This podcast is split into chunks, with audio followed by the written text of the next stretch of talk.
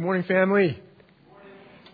I don't know if we said it or not, but Leon and uh, Rebecca are out of town, um, out in Boston today. They are um, speaking at some churches out there, raising support, as well as uh, he has got the opportunity to, to preach at a chapel service at Gordon College, which is a pretty big opportunity. Um, so think of Leon. I pray for him and Rebecca. They'll be back on Wednesday. Um, I hope you guys are doing well. I think it's about five degrees colder right down here. I don't know about you, but when I was a kid, I used to love when it was really cold outside because I could sit inside and just look outside. But now that I'm an adult and I have to heat a house, who who in here looks at the weather and sees how cold it is and they're like, "Oh, that's going to be expensive." um, yeah, it's crazy. And we got the heat started here like at eight o'clock this morning, and it's still not very warm in here. Uh, we got some, some new cats. You guys are down visiting MacAb this morning. We're glad to have you. You probably didn't know I'd be teaching from the floor right here. so I'm I'm all up, hey guys, what's up?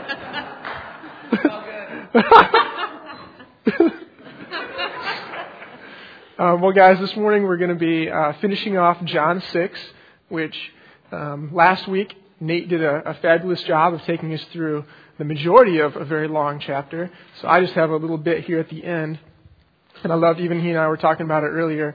Um, we kind of saw um, a long story play out, and um, and the results of the story that we talked about last week. Uh, what we're going to talk about this morning. Um, we're going to talk about um, the defining declaration that, that Peter made and what happened with the rest of the disciples that were there that day. Um, so I even want to point out if you didn't get a chance to listen to Nate last week, if you weren't here, uh, we have a website. Um, macav.com, and you can actually go to the, the Celebrate link and listen to sermons. So if you haven't done that before and you'd like to, just wanted to again remind you to get the full grasp of chapter 6 or even look at the other books that we've been in in John so far, you can go to the website and do that. Um, but as we get started here, I just want to pray for us. Um, Father, we are so thankful uh, that you are on the throne and that you have called us uh, by your name um, if we believe in Jesus this morning. And Father, I want to pray that you would open our hearts to hear your word and that we would learn and we would be challenged um, by this declaration that Peter made. Um, Lord, help us to apply it to our lives. Help it to make sense. I know so often your scriptures uh, can be confusing, um, specifically the statement that, that Jesus makes earlier in chapter 6. Help us to understand that and uh, that it would provide worship in our lives. In Jesus' name. Amen. So I'm actually going to read the text, and then we're going to jump right in. Um, so if you have uh, a Bible, if you don't, raise your hand. We've got some Bibles in the back. We would love for everybody to have a Bible so they can follow along. But I'm going to start in chapter 6, um, verse 60.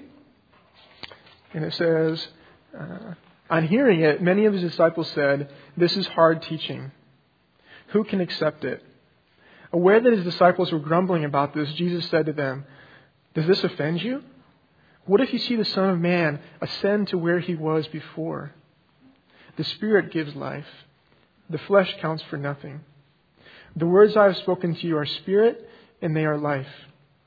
Yet there are some of you who do not believe. For Jesus had known from the beginning which of them did not believe and who would betray him. He went on to say, This is why I told you that no one uh, can come to me unless the Father enabled him. From this time, many of his disciples turned back and no longer followed him. Uh, you do not want to leave too, do you? Jesus asked the twelve. Simon Peter answered him, Lord, to whom shall we go? You have the words of eternal life. We believe and know that you are the Holy One of God. Then Jesus replied, Have I not chosen you, the twelve? Yet one of you is a devil.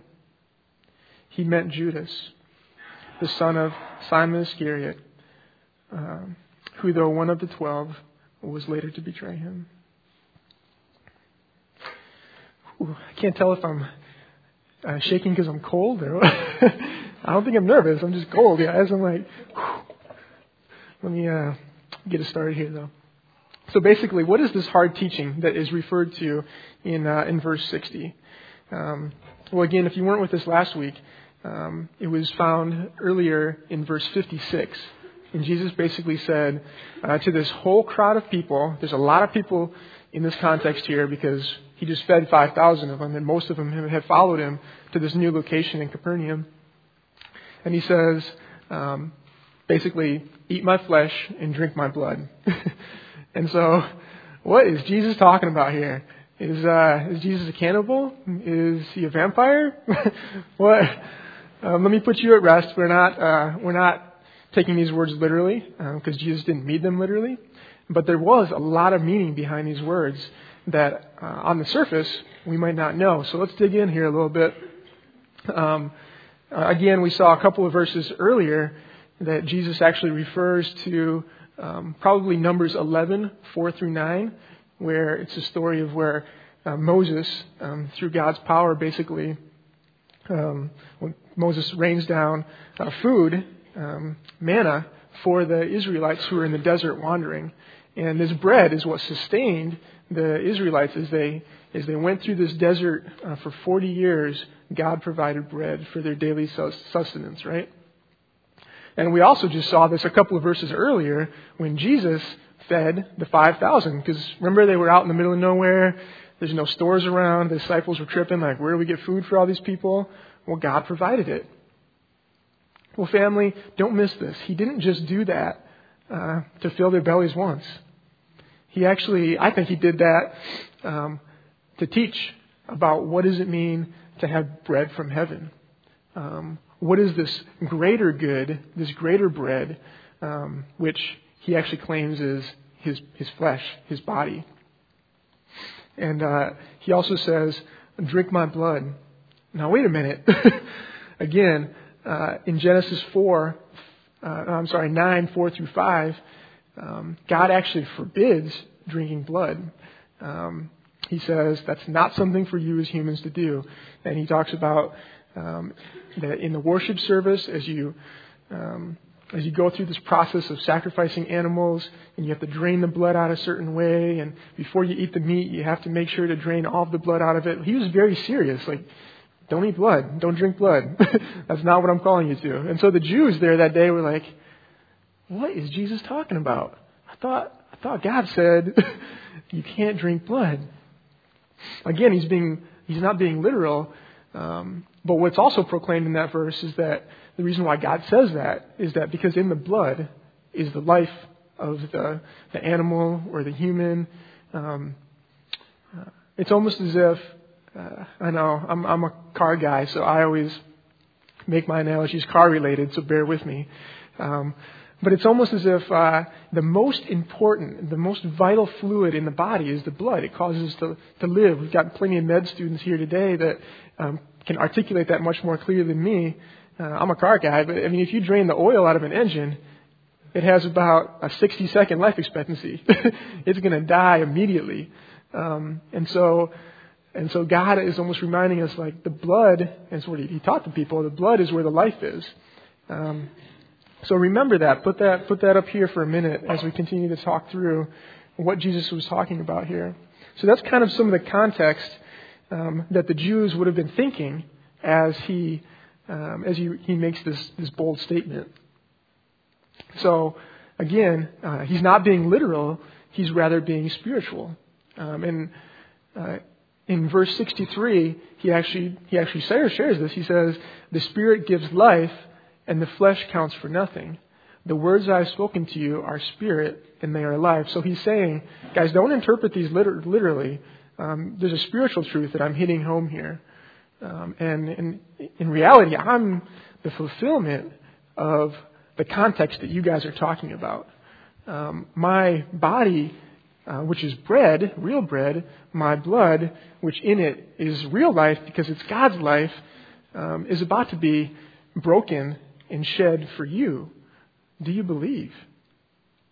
Do you believe that I'm God? Is basically what Jesus is saying through these statements. Um, so he's being spiritual and he's connecting all of these dots um, that the Israelites would have known about. So, what was the result? Did, uh, did they get it? So as he builds on this, this previous, um, this knowledge, oh, this is uh, um, something I almost forgot about, but uh, Augustine of Hippo, he was uh, a saint. He was a faithful teacher of God's Word back in the third century. And uh, there was a, a, a statement uh, in Latin, um, Crede et manducasti, which was commonly said amongst the, the people of God during that time. And uh, it basically means believe and thou hast eaten. And so this was like a common saying that you would say to one another, and it almost helps us to interpret, interpret this passage. Believe and thou hast eaten. So it's not that I have eaten the, the body and blood of Christ and now I receive life, but he's equating the, the eating to believing. And, um, and that's exactly what Jesus was talking about spiritually. Um, and now, family, even as I think about that, that reality, um, the gospel comes to mind. The reality that God, um, He came to us uh, as a human, um, but He was also God. We talked about this a couple of weeks ago. We talked about um, the different uh, cults that are out there that subtract one of those two qualities. You usually subtract that, that Jesus was actually God. Um, but I remember when I was uh, um, first coming to Christ, when I first started to realize uh, what the gospel truly was when I was in, uh, a college student at Michigan State. Um, and it just made so much sense to me to realize that A, I was sinful, and that apart from the help of God, there was nothing I could do um, to escape or to pay for my sins by myself. But yet, that's how I was living. I was living in such a way that uh, that I could pay for them, and that one day when I stood before God, um, and there was an accounting for the things that I had done, um, that as if God would just look at me and say, "Well, you know, you're a nice guy. I see that you're you're kind to people. I see that you, you know, try to help people wherever you can. That's okay. That's that's okay, my my friend, uh, the man created in my image. Yeah, just come on into heaven. It'll be cool. And that's kind of how I lived my life, as if God had my back, even though I didn't really know Him. Uh, and it was basically as another uh, college student who sat me down and shared the gospel with me, and I saw for the first time how Jesus actually fit into the story of God. I mean, I'd been to church before.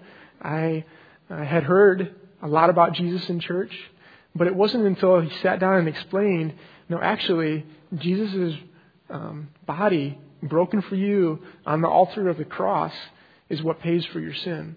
It's nothing that you can do, uh, nothing that you can attain by yourself.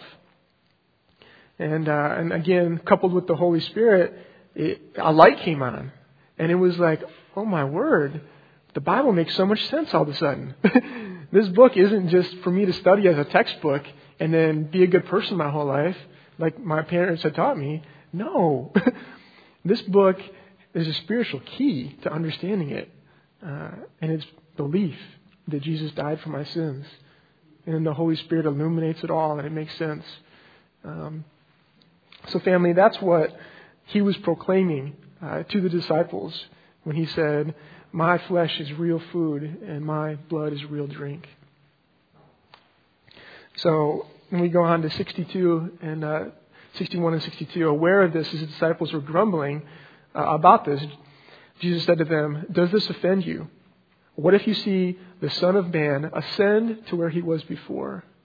The Spirit gives life, the flesh counts for nothing. The words I have spoken to you are spirit and they are life. Uh, so it, when he says, does this offend you? What that re- literally says in the Greek, it says, um, does this cause you to stumble? Um, or it can also, does this cause you to sin? If, if they don't believe now, they won't believe when Jesus is glorified. And that's kind of what he's saying to them. He said, guys, let's look at this again. I see that you're grumbling when I declare uh, this about my body and my blood. But what if you saw me as God? What if you saw me ascend to where I was before and it was really clear to you?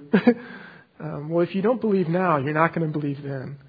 Um, because the Spirit gives life, the flesh counts for nothing. Again, if you're relying on your own understanding or what you think I'm going to be about, or uh, you missed it.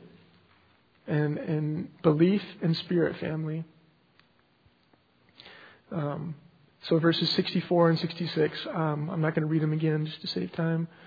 But the spirit and belief are, are the couple uh, that, that the, we're looking for here. And that leads to eternal life. So why would Jesus expose this massive crowd of people's disbelief?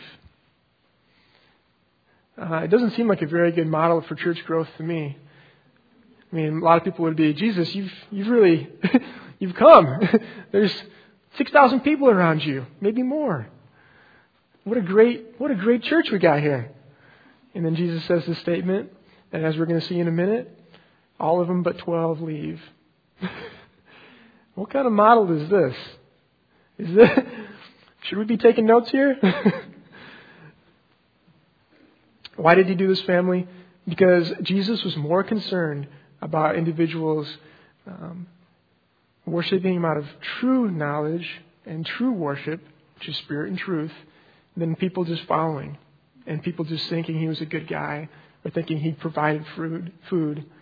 Um, and he's also exposing the reality that my Father actually knows um, and gives true, gives life. He gives belief to people. Um, and we don't know what happened to those 5,000 people that left that day. Maybe, maybe um, a couple of years later, one of the disciples preached to them, and it all made sense, and the Holy Spirit um, pricked their hearts, and they believed. We don't know what happens with these 5,000 people, but as we see here, um, um, they left. And uh, I think I pushed a button by accident. Sorry, guys. So now we have John 6, 67 through 69. So we're working through this passage. The, uh, the 5,000 have left, again, because they, um, they don't believe that Jesus is God. They don't believe um, in his words. They can't understand them because they're spirit and truth. And he says to the disciples, this is where we're going to focus, do you want to leave too? Um, and Simon Peter, if you guys um, are still new to the gospel, Simon Peter is kind of always the answer man. I think he was the, the one that had the most zealous personality that stood up first. Yeah! And you see this throughout his times when, um, even when Jesus um, calls him out later and he sins um, by denying Christ. But Simon Peter is the first to answer, and he says, Lord, to whom shall we go? You have the words of eternal life. We believe and know that you are the Holy One of God. And so keep in mind what we've already seen. As a church, uh, we've been going through the book of John for a while now. And these are some of the landmarks that the disciples have seen um, throughout the ministry of Jesus. They've been there for. Uh, some of the context of that statement they just made. The twelve witnessed Jesus do his first miracle at the wedding of Cana, and they believed in him. If you noticed, um, I think Eric was preaching on that passage, but no one else really knew the miracle had happened. But the disciples were keyed into it. And John, the author, says, and we believed. So there's a, there's an essence of belief starting there. And then they, Jesus offered uh, living water to the Samaritan woman, to the surprise of the disciples. After all, it was a Samaritan woman. Um, we had a couple of sermons um, diving into the Samaritan culture, and uh, we actually saw um, as the as Jesus allowed the disciples to partake in reaping the harvest, which was this whole community of Samaritans that the woman went back and reached um, for, and they put their faith in Jesus. So they had real practical ministry experience. Um, they watched as Jesus healed a lame man at the pool of Bethesda on the Sabbath. Uh, Leon took us through that. And they just witnessed Jesus feed 5,000 with five loaves of bread and two fish. So they, they've been coming along now for these six, these six chapters.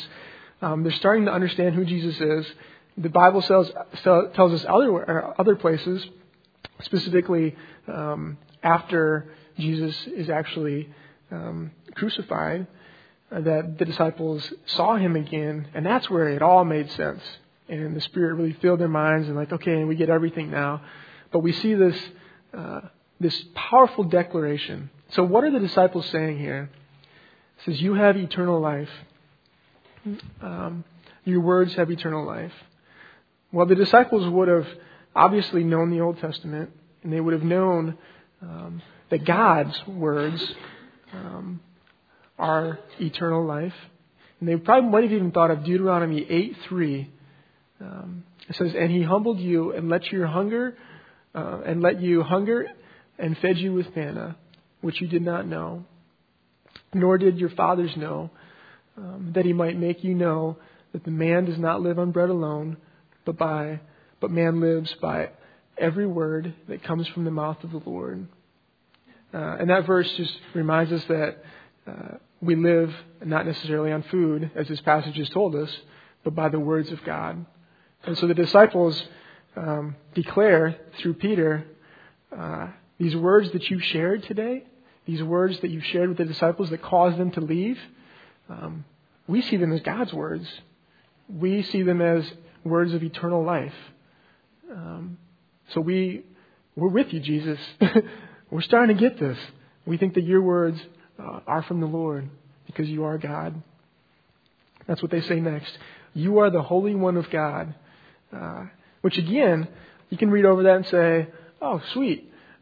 But Holy One was kind of this term designated for uh, God in the Old Testament, the Holy One of Israel. It was repeated over and over again. And it wasn't actually used um, very much in the New Testament at all. This is one of the few places where um, terminology like that, obviously doesn't say the Holy One of Israel, it says the Holy One of God. Um, uh, but I think it's them declaring that you're God. You're, you're the God of the Old Testament. We're starting to get this. Um, and so, uh, actually, I'll go back to the text. So he says, um, We believe and know that you are the Holy One of God. And for some reason, I thought that Jesus said something after that, but um, in, in, in, affirming them. Um, but he said a minute ago that, well, guys, these words uh, are from God. Um, and so, what, what, do we, what do we do with the Judas part? It says, Then Judas re- relied, Have I not chosen you, the twelve? Yet one of you is a devil. He meant Judas, the son of Simon Iscariot, who, though one of the twelve, was later to betray him. So in parentheses, we have John's commentary. But what Jesus said is in verse 70. And uh, so this, this translation, it says, one of you is a devil.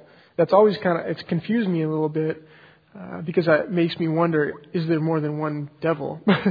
but in actuality, as I looked into it more, um, that that translation stems from actually an error uh, in the King James version, where they took a noun that because it didn't have an article, they would have thought it would be indefinite, a devil, versus definite, the devil. But that noun, um, scholars now see, doesn't need an article to make it definite. And so the translations of the Bible are starting to change, but it, the devil is more of an appropriate term. Okay, so now I'm, I got you, Jesus. You're talking, he's not just a devil, but the devil. Well, wait a minute. I thought it was Judas. Are you being literal again here? No. Uh, again, Jesus is not saying that Judas himself is the devil standing right here next to him. Uh, it's almost like, is he a shapeshifter?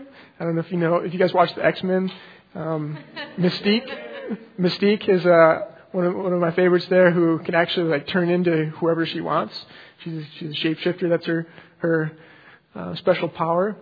So was Jesus just Judas's kind of like body that was standing there, and you know, Jesus Satan just kind of shapeshifted into her, and um, no, uh, I would say that Judas was not neutral in the matter. And we see later in John uh, 12:6, he did not say this because um, he cared about the poor. And what the context here is, um, uh, Judas was a little upset that they were using expensive perfume to anoint Jesus, and uh, and so John's commentary here, he didn't care about the poor. He was a thief. uh, he, as a keeper of the money bag, he used to help himself to it, whatever was put into it. And so Judas we see, at least there in John, um, he was along for uh, the ride a lot of the times. Uh, Judas, um, it's pretty clear that he did not believe that he actually, um, his God may have been money, that he cared more about uh, substance of life, and then he put Jesus on on the outside. You know, I'm hanging with the disciples, I'm hanging with Jesus, um, and uh, uh, but Judas himself uh, did not believe, um, which brings me to the point. Uh, this is a this is a statement that uh, actually Eric used in a sermon a few years ago um, when he was preaching on Ephesians 2. Um, but there's no free life entrepreneurs. And what that means, guys, is that um, you can't basically walk through life neutral. Uh, you're either serving God or you're serving Satan. You might not know it, but you're either doing one or the other. Um, there's no middleman that just kind of says, you know what, I don't, I don't buy Christianity, and so I, I, I'm opting out of that. I'm just going to live my life the way I want and do do it my way. And you know what? I'm set. I'm okay. Well, I hate to break it to you, but the Bible doesn't teach that. The Bible teaches that you either serve God or you're serving Satan. And so, um, no free life entrepreneurs. Uh, Judas is called out here. So, family, um, where are we this morning? That's uh, kind of the, the point of culmination. Do we um, do we sometimes buy into this free life entrepreneurship? Or maybe if you're not a believer here today, um, do you? Is that something that uh, you've believed your whole life? Well, God might be challenging that. Um, think about these words that Jesus shared, these hard teachings. Um, would you would you put your faith in Christ? Are there other gods in your life? Um, are you like Judas, who um, just had this fondness for money? I think of myself when I was in high school. Again, I had heard bits and pieces of the gospel. My God was definitely my car. I'll be honest with you. Um, I had a I had a old muscle car that I spent all of my resources, all of my money went into it. Um, every day after school, I would go home and I'd work on it. I mean, I still had a social life. I wasn't like weird, but but I did spend a lot of time working on this car. I mean, it got to the point where oftentimes my mom would call from in the house, you know, dinner's ready, and I'd get mad at her, like, no, I'm staying out here. I'm working on my car. Um, and, that, and I raced everybody in town, and I wanted to make it known that my car was fast. Um, and so God showed me um, when I became a Christian that, that there was another God in my life that I had to deal with. Um, so, family, are there gods in our lives um, whether it be cars, whether it be money, whether it be our identity, um, being in something opposed from Christianity. Um, ask yourselves that question today. Um, even as we take communion in a minute, uh, that's something that God uh, wants us to come to the table with. Um, and you can ask Him, Lord, I'm not sure. Is this an is this a God in my life? Is this an idol? Uh, he'll show you through His Spirit. Trust Him. Will you stand with Peter and the other ten and proclaim Christ? Family, we, uh, we are in a, in a very crazy community, as, as Eric put it earlier. Um, but we're here um, because we, we believe that Christ changes lives. Um, will you stand and proclaim that? Um, will you believe, as, as Eric said, that we believe that's really the answer um, to a lot of the, the problems in our community? Um, do you believe that? And will you proclaim it? Um, by faith, we have the Holy Spirit to assist us in this process, family. Uh, it's not on your shoulders. It's not on my shoulders to go out and. Uh, I pray that if, if you hear anything this morning, that the Holy Spirit convicts you of truth. Uh, it's not about how good of a speaker I am, that's for sure. Eternal life starts today. And this is something that I really wanted to close on. Um, what was the offer that Jesus made to his disciples? He made the offer of eternal life. Family, I don't want us to, to buy into the lie that eternal life starts when we die. If you're a believer in Christ today, eternal life starts when you accepted Jesus. And so, um, what a difference. it's kind of get through my life and, and then, oh, cool, I got eternal life when I die. No. If you're a believer in Jesus Christ this morning, eternal life has started for you. Um, and if not, um, Actually, it started as well, but you won't be uh, with the Father for that eternal period. You'll be away from Him. And so, family, uh, this causes me to uh, reflect a little bit on um, uh, the crisis um, in Haiti that we, um, Eric mentioned earlier, we prayed for. Family, again, if we if we are a community of faith, uh, we need to be concerned with what's going around, what's going on around the world. And so, if you didn't get the email this past week, if you're not on our email list, by the way, um, please get your email to me. Whether you can write it on the card and put it in the offering, um, or you can just give it to me afterwards. We'd love for you to stay connected if you want to stay connected.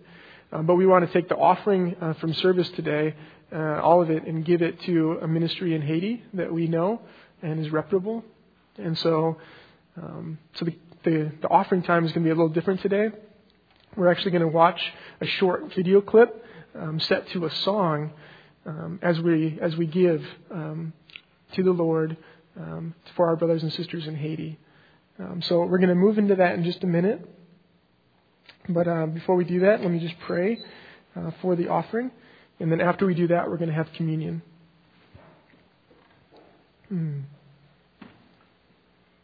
Heavenly Father, we do uh, thank you this morning that uh, life is in um, you. True life is in you. And Lord, I know uh, it may seem funny to, to say something like in your body and in your blood, uh, but Lord, those are extraordinarily loaded uh, terms. Um, Father, would we receive that today? Uh, may we walk with you. Father, would you purify us? as we walk with you? Um, and would you give us joy uh, in the reality that eternal life starts the moment we accept Christ? And so, Lord, I do pray for uh, this offering. I pray that you would give us generous hearts as we give to uh, those in need in Haiti. Um, and Lord, we pray for our brothers and sisters that are fighting um, to believe in you uh, in such a um, hard place right now. Father, would people come to Christ, we pray? Would you empower those your servants that survived and are proclaiming your truth? Um, Lord, we love you and we pray all this in Christ's name. Amen.